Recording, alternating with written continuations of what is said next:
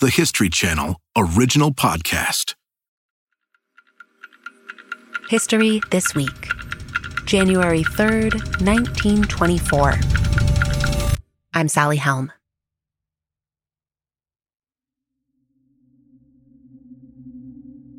The shrines lay undisturbed for more than 3,000 years, sheltering the body of a young Egyptian pharaoh who had died suddenly, unexpectedly.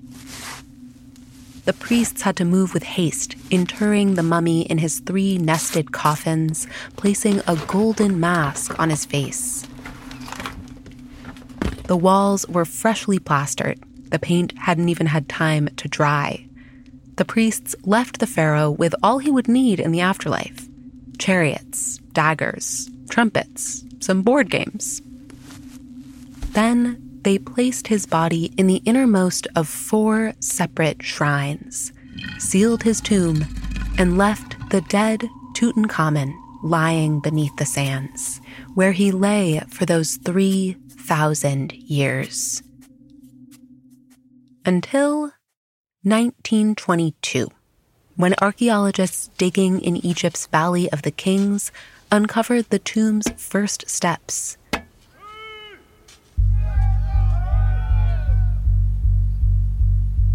It is now January of 1924. Two years have passed.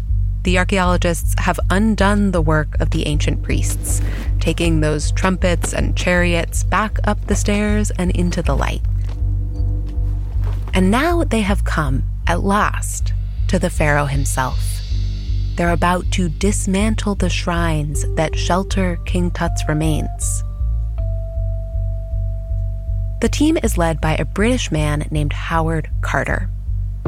There are other British and American men on site for this big moment archaeologists, a photographer, a prominent philanthropist, plus several Egyptian foremen and an inspector from the Egyptian government.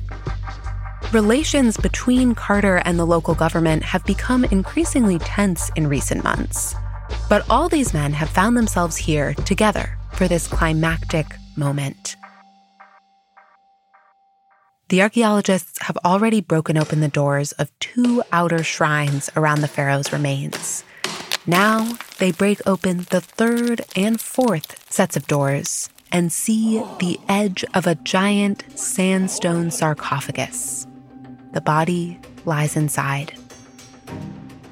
Tutankhamun is being dragged into a world that is very different from the one he left a world in which millions of people will come to know his name, and in which governments across the globe will fight over who owns the treasures buried with the young pharaoh for his journey into the afterlife.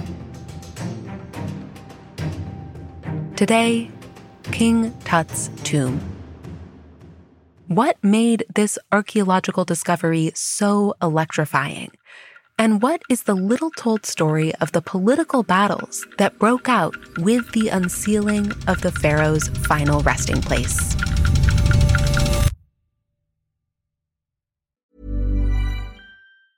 Ryan Reynolds here from Mint Mobile. With the price of just about everything going up during inflation, we thought we'd bring our prices down. So to help us, we brought in a reverse auctioneer, which is apparently a thing.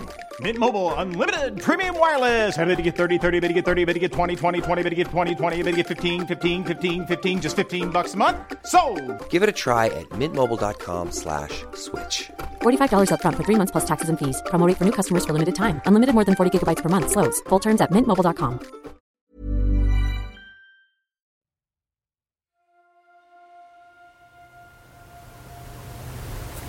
Nineteen twenty-two. The sun rises on Egypt's Nile River. There's a once thriving city on its eastern bank called Luxor, and across the river, majestic peaks of limestone and rock. Among them are the ruins of ancient temples.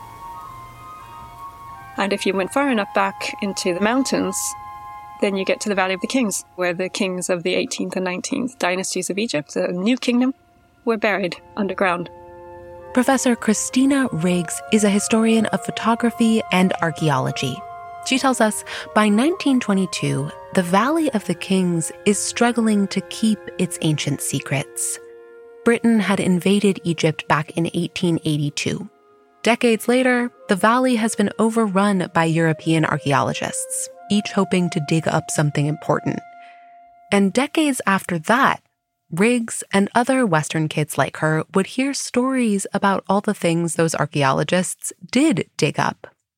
Riggs first became fascinated with ancient Egypt in her Ohio elementary school, watching a documentary that probably sounded something like this one. And what of the Sphinx, that strange, silent, mystical figure crouching in the sands near the pyramids? Is it too a tomb? Riggs was hooked. She trained as an Egyptologist, but in recent years, she's turned her attention from a study of ancient Egyptian culture to a study of Egyptology as a field. Riggs felt that the accounts of this history were often oversimplified. After all, they'd often been written by people who had an interest, who, like Riggs, were archaeologists themselves.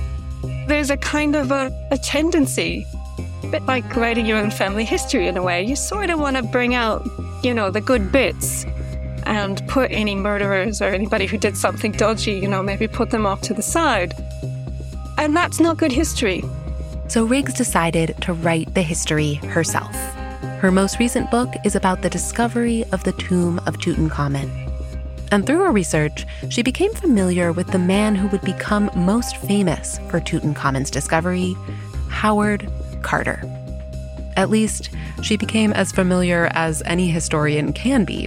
I think he's a difficult character to get to know in a way because of how he shapes and writes his own story. Howard Carter will come to have a hand in writing the legend of Howard Carter, but here are some things we know.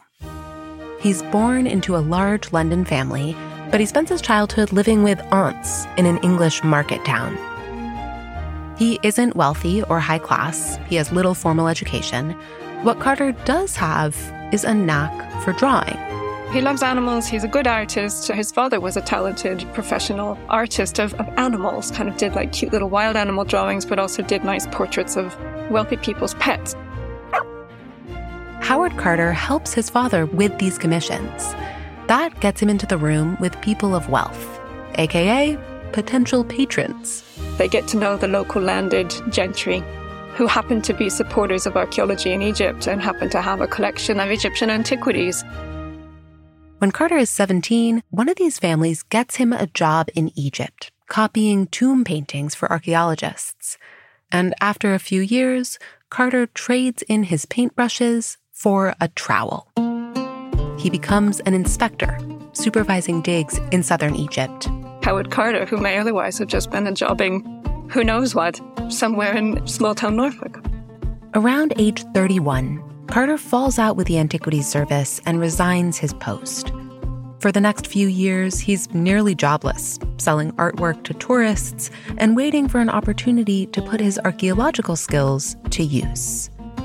He meets a man who can help George Edward Stanhope Molyneux Herbert, 5th Earl of Carnarvon. We'll call him Lord Carnarvon.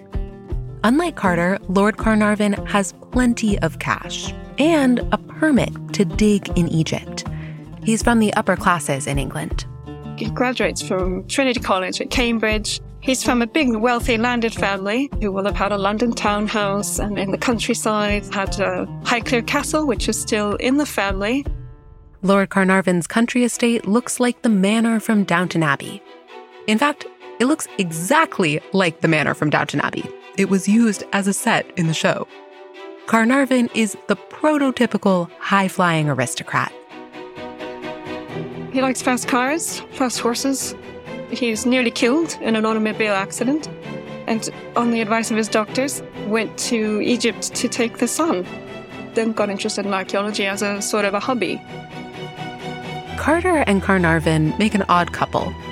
Carter has intense eyes and a dour expression. Carnarvon is dapper and at ease.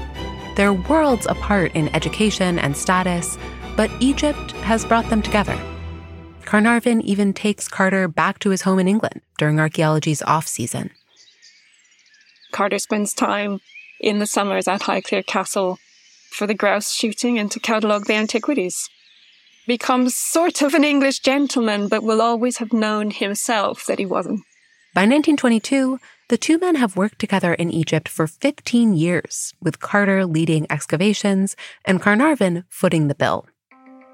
They've been digging for antiquities in the Valley of the Kings without much success, and rumors begin to swirl that Lord Carnarvon has refused to pay for another season's permit.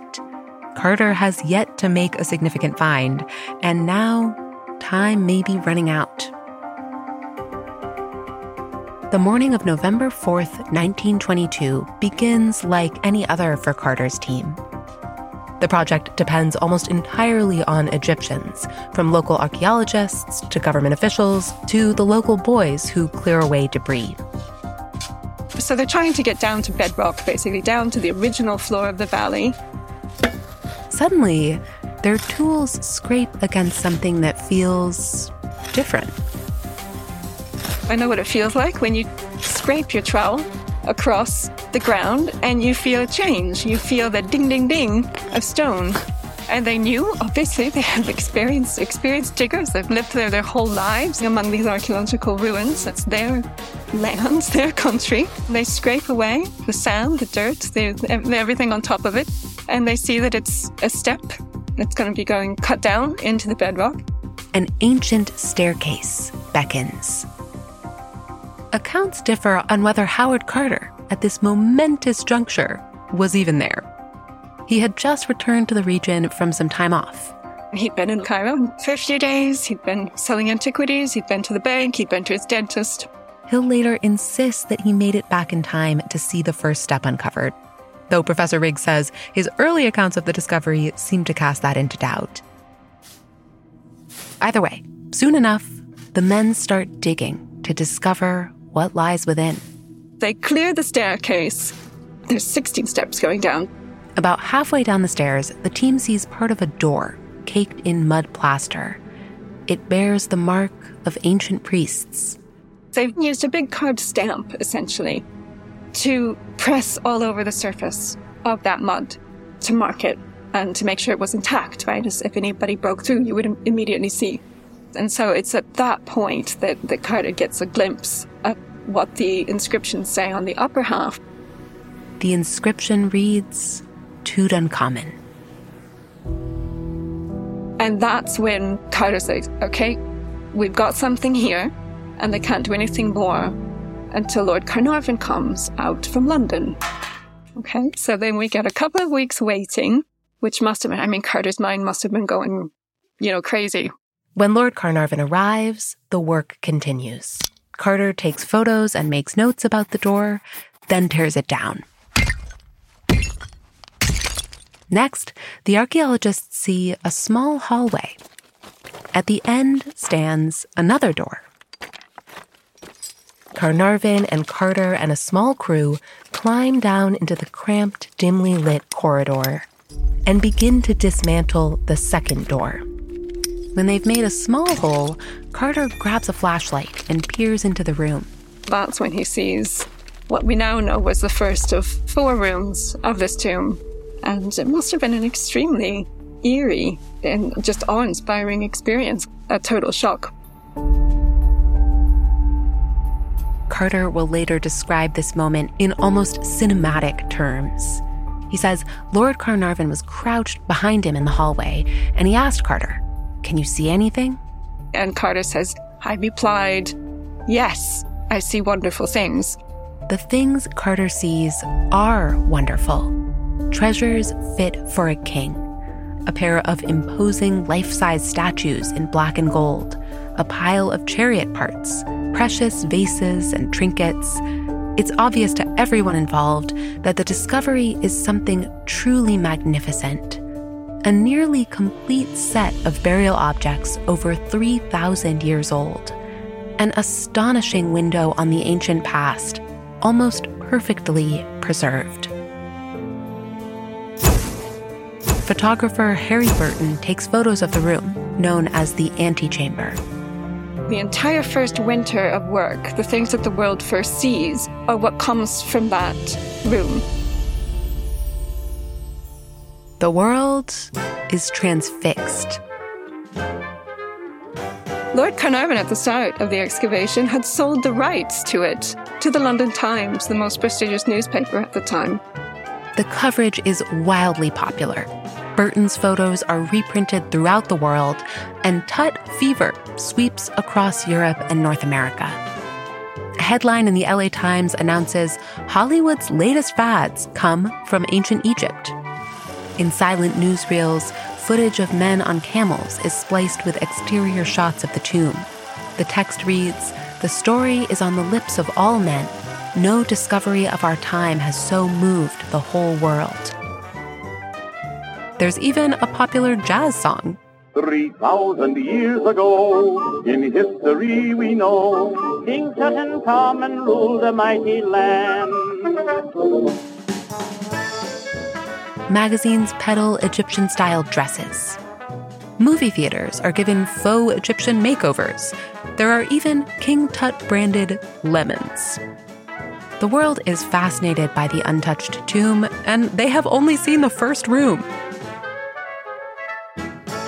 But back in Tutankhamun's home country, the exclusive London Times contract is an insult to the Egyptian press. After all, this is an Egyptian tomb. We spoke about this with Heba Abd El Gawad, an Egyptian curator and museum researcher. She told us the media frenzy raises big questions about who owns the discovery not in the sense of physical ownership, but sentimental, emotional, and symbolic ownership of this heritage. But I think most importantly, the ownership of the narrative. Who should tell the story of Tutankhamun?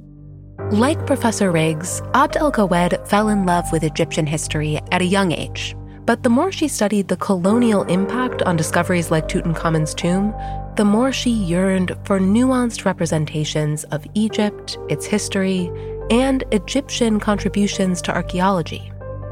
Why did the history of Egypt end up being one of the very frozen past and one that does not include or involve any Egyptians or the wider Egyptian community in general, apart from the pharaohs?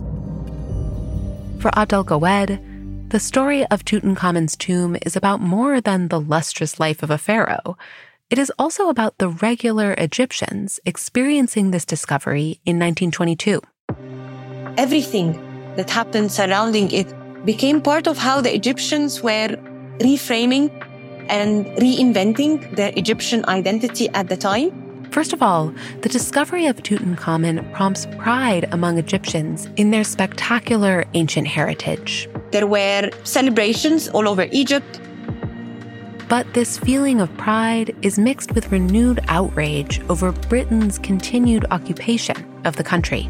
And we know even of songs that were created. One of them is the very famous song of an Egyptian diva singer, Munira al Mahdiya. And the song was called uh, We Are the Children of Tutankhamun. The lyrics go, Why do you think you are above us?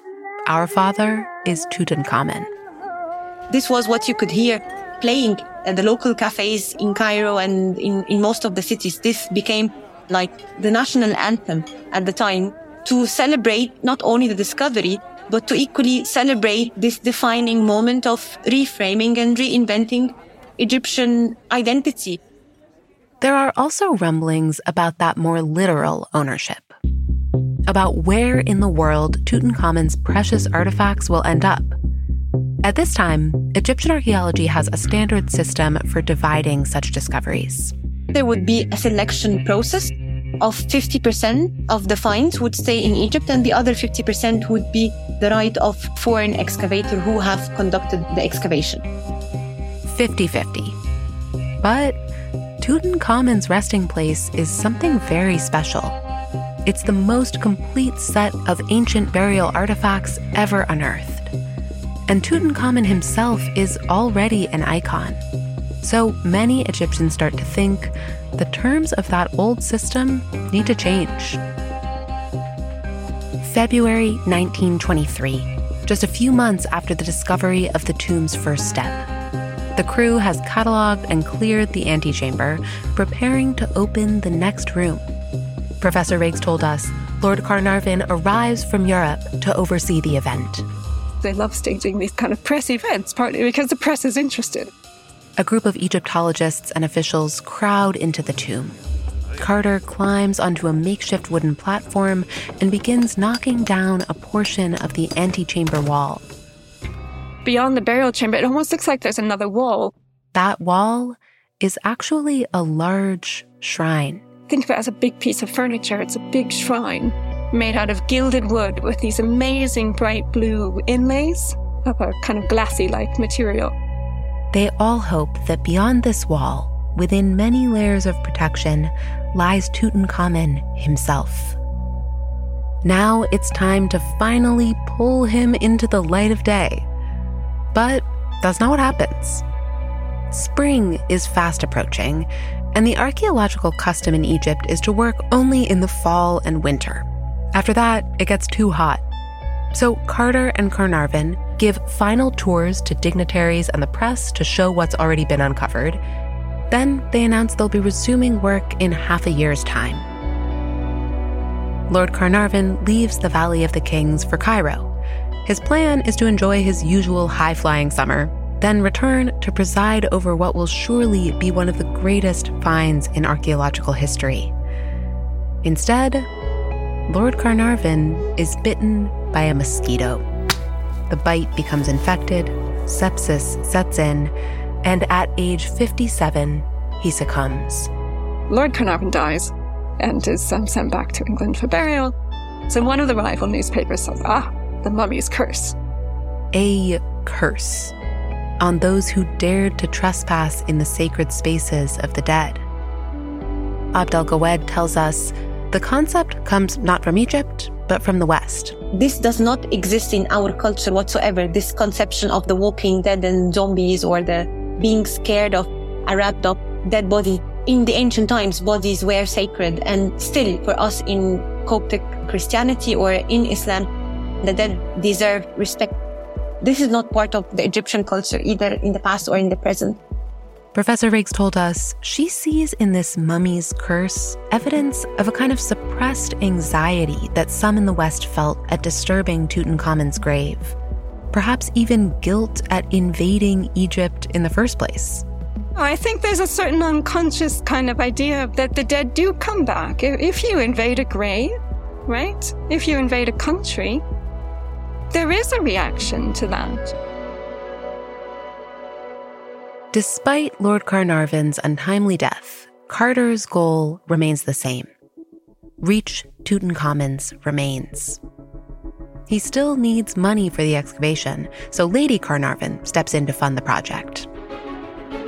Through the winter of 1924, Carter's team works to dismantle the shrine, which turns out to be four shrines, each one inside of the next. It's phenomenal, but it's been built like, as I always say, it's a combination of a ship in the bottle and those little Russian nested dolls. After weeks of slow, delicate work, Carter pushes open the final shrine doors and sees the sarcophagus. They've got to this massive granite sarcophagus. I mean, it's I'm about five five, and it's taller than I am. The red stone sarcophagus is carved with images of the goddesses Isis, Nephthys, Neith, and Selket, protecting the pharaoh in his afterlife. Carter and his team rig up a system to hoist the lid. Inside, they can see the first of Tutankhamun's gilded coffins. But then, another interruption.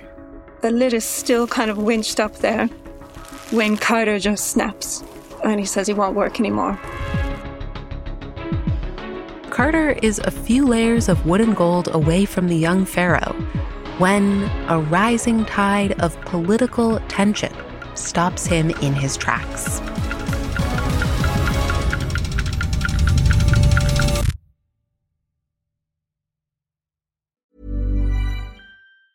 You should celebrate yourself every day, but some days you should celebrate with jewelry. Whether you want to commemorate an unforgettable moment or just bring some added sparkle to your collection, Blue Nile can offer you expert guidance and a wide assortment of jewelry of the highest quality at the best price. Go to Bluenile.com today and experience the ease and convenience of shopping Blue Nile, the original online jeweler since 1999. That's Bluenile.com. Bluenile.com. Ryan Reynolds here from Mint Mobile. With the price of just about everything going up during inflation, we thought we'd bring our prices down.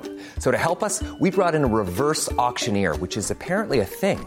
Mint Mobile unlimited premium wireless. Have to get 30, 30, bit to get 30, bit to get 20, 20, 20, bit to get 20, 20, bit to get 15, 15, 15, 15 just 15 bucks a month. So, Give it a try at mintmobile.com slash switch. $45 upfront for three months plus taxes and fees. Promo rate for new customers for limited time. Unlimited more than 40 gigabytes per month. Slows. Full terms at mintmobile.com.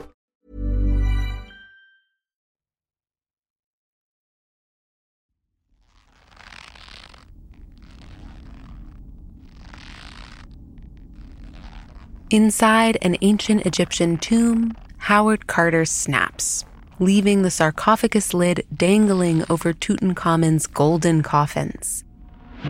Carter's frustration with the authorities overseeing the excavation has been growing for some time, and it has everything to do with the political situation between Egypt and Great Britain in 1924.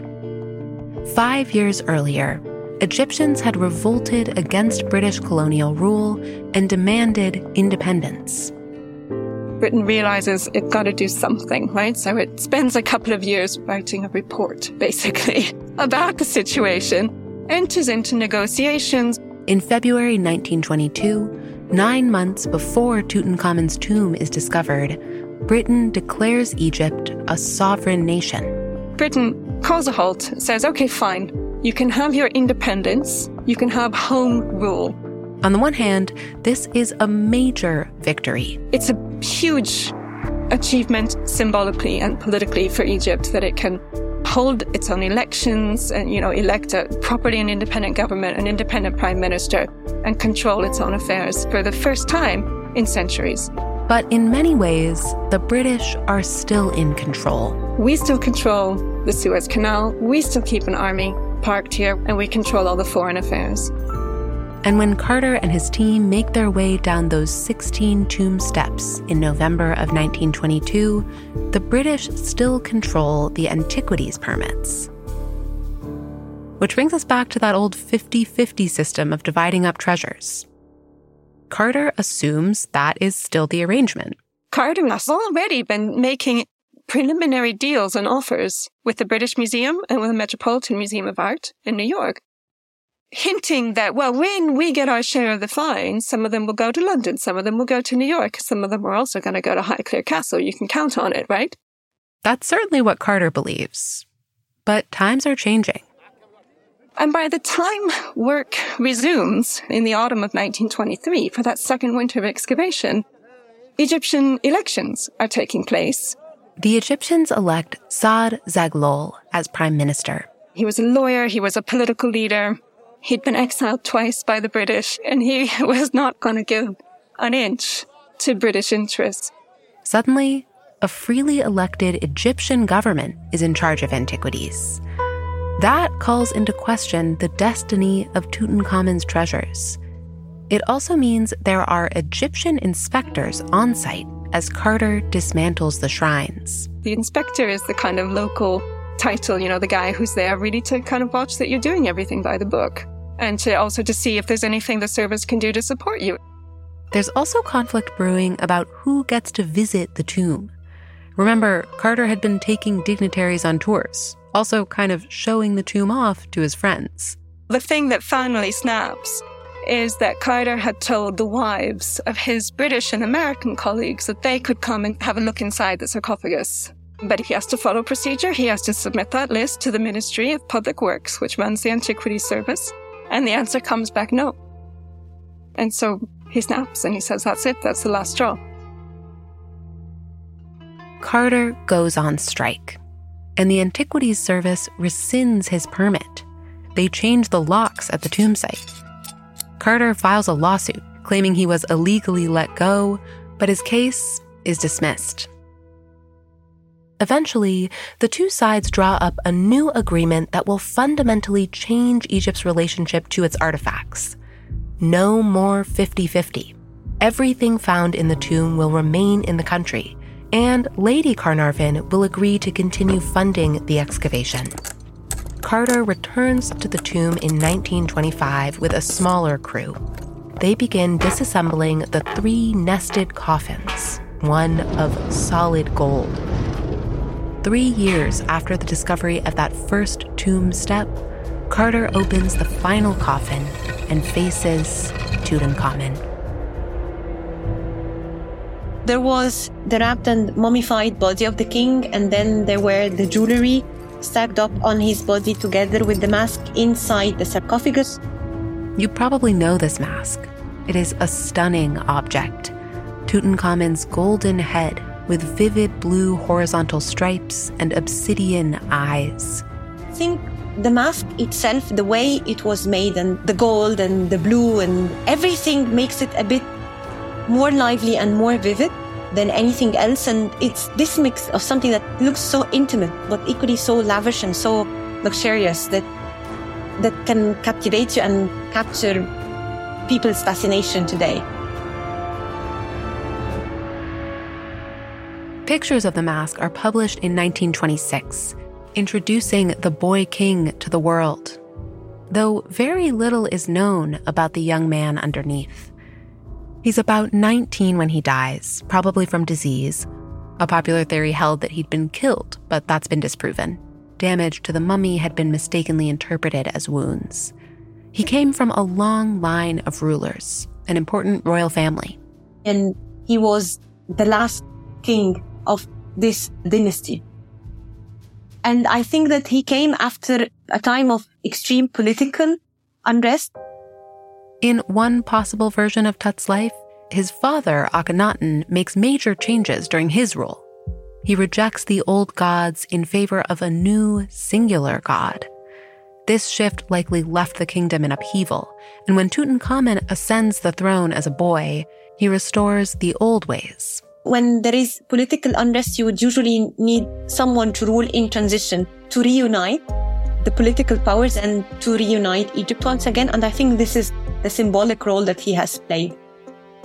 For Egyptians, his role in life mirrored his new role in death, a unifying figure in the face of a changing Egyptian identity. He's usually a backdrop of great incidents, be it in the past or in the present. By 1932, work in the tomb is finished. The shrines are packed up, bound for the Cairo Museum, and the Egyptian government reimburses Lady Carnarvon for the excavation expenses. Egypt has paid back every single penny. This is how the antiquities have stayed in Egypt. Abd El Gawad recalls seeing archival footage of the artifacts as they were loaded onto a ship heading up the Nile from Luxor to Cairo. The Egyptians lined up on both banks and they offered Tutankhamun a second funeral on his way to Cairo. Women in the crowd mourn according to ancient customs, chanting as a chorus and covering their heads and bodies with sand. It's their symbolism of defining how loss feels like from an emotional point of view. The artifacts remain at the Cairo Museum for several decades, but in the 1960s, some items start touring in Europe, North America, and Japan. In the 70s, an exhibition called The Treasures of Tutankhamun makes stops in six U.S. cities. It's a sensation. Tutankhamun, the boy pharaoh of Egypt, has set Washington right on its ear. Lines wrap around the museums at every stop.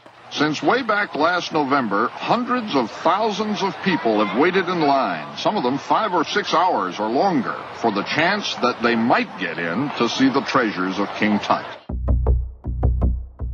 Over a million people visit the exhibit at the Metropolitan Museum of Art in New York City alone. But as with the discovery of the tomb itself, Professor Riggs says these tours are not apolitical. The cultural exchange marks a strategic move to get Egypt and the US on friendlier terms. There was a planned effort to use promotion of ancient Egypt, for instance, through the Tutankhamun exhibitions that toured America in the 1970s, to use those to get people thinking positively about Egypt as a friend to the United States, which up to then it had not necessarily been.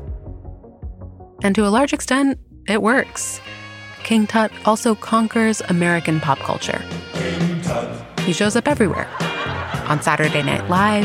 Now, when he was a young man, he never thought he'd see people stand in line to see the boy king. And in movies. Death will come swiftly to those who disturb the eternal sleep of the king.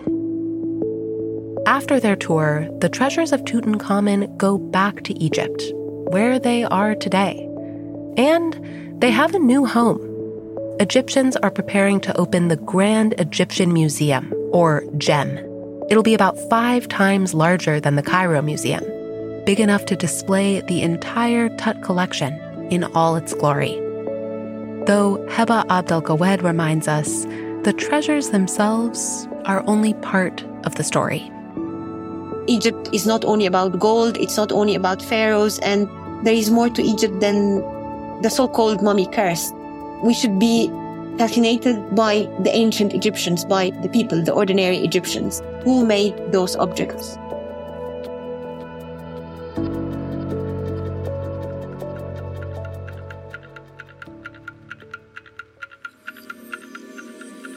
Thanks for listening to History This Week. For moments throughout history that are also worth watching, check your local TV listings to find out what's on the History Channel today. If you want to get in touch, please shoot us an email at our email address, historythisweek at history.com, or you can leave us a voicemail, 212 351 0410. Special thanks to our guests, Professor Christina Riggs, author of Treasured How Tutankhamun Shaped a Century, and Heba Abd El Gawad, curator and heritage specialist and museum researcher at the Institute of Archaeology, University College of London. This episode was produced by Corinne Wallace. It was sound designed by Bill Moss and story edited by Jim O'Grady. Our senior producer is Ben Dickstein. History This Week is also produced by Julia Press and me, Sally Helm. Our associate producer is Emma Fredericks. Our supervising producer is McCamey Lynn. And our executive producer is Jesse Katz.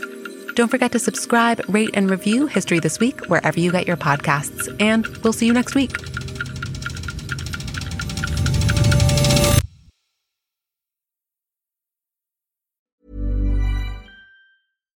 When you make decisions for your company, you look for the no brainers. And if you have a lot of mailing to do, stamps.com is the ultimate no brainer. It streamlines your processes to make your business more efficient, which makes you less busy. Mail checks, invoices, legal documents, and everything you need to keep your business running with stamps.com.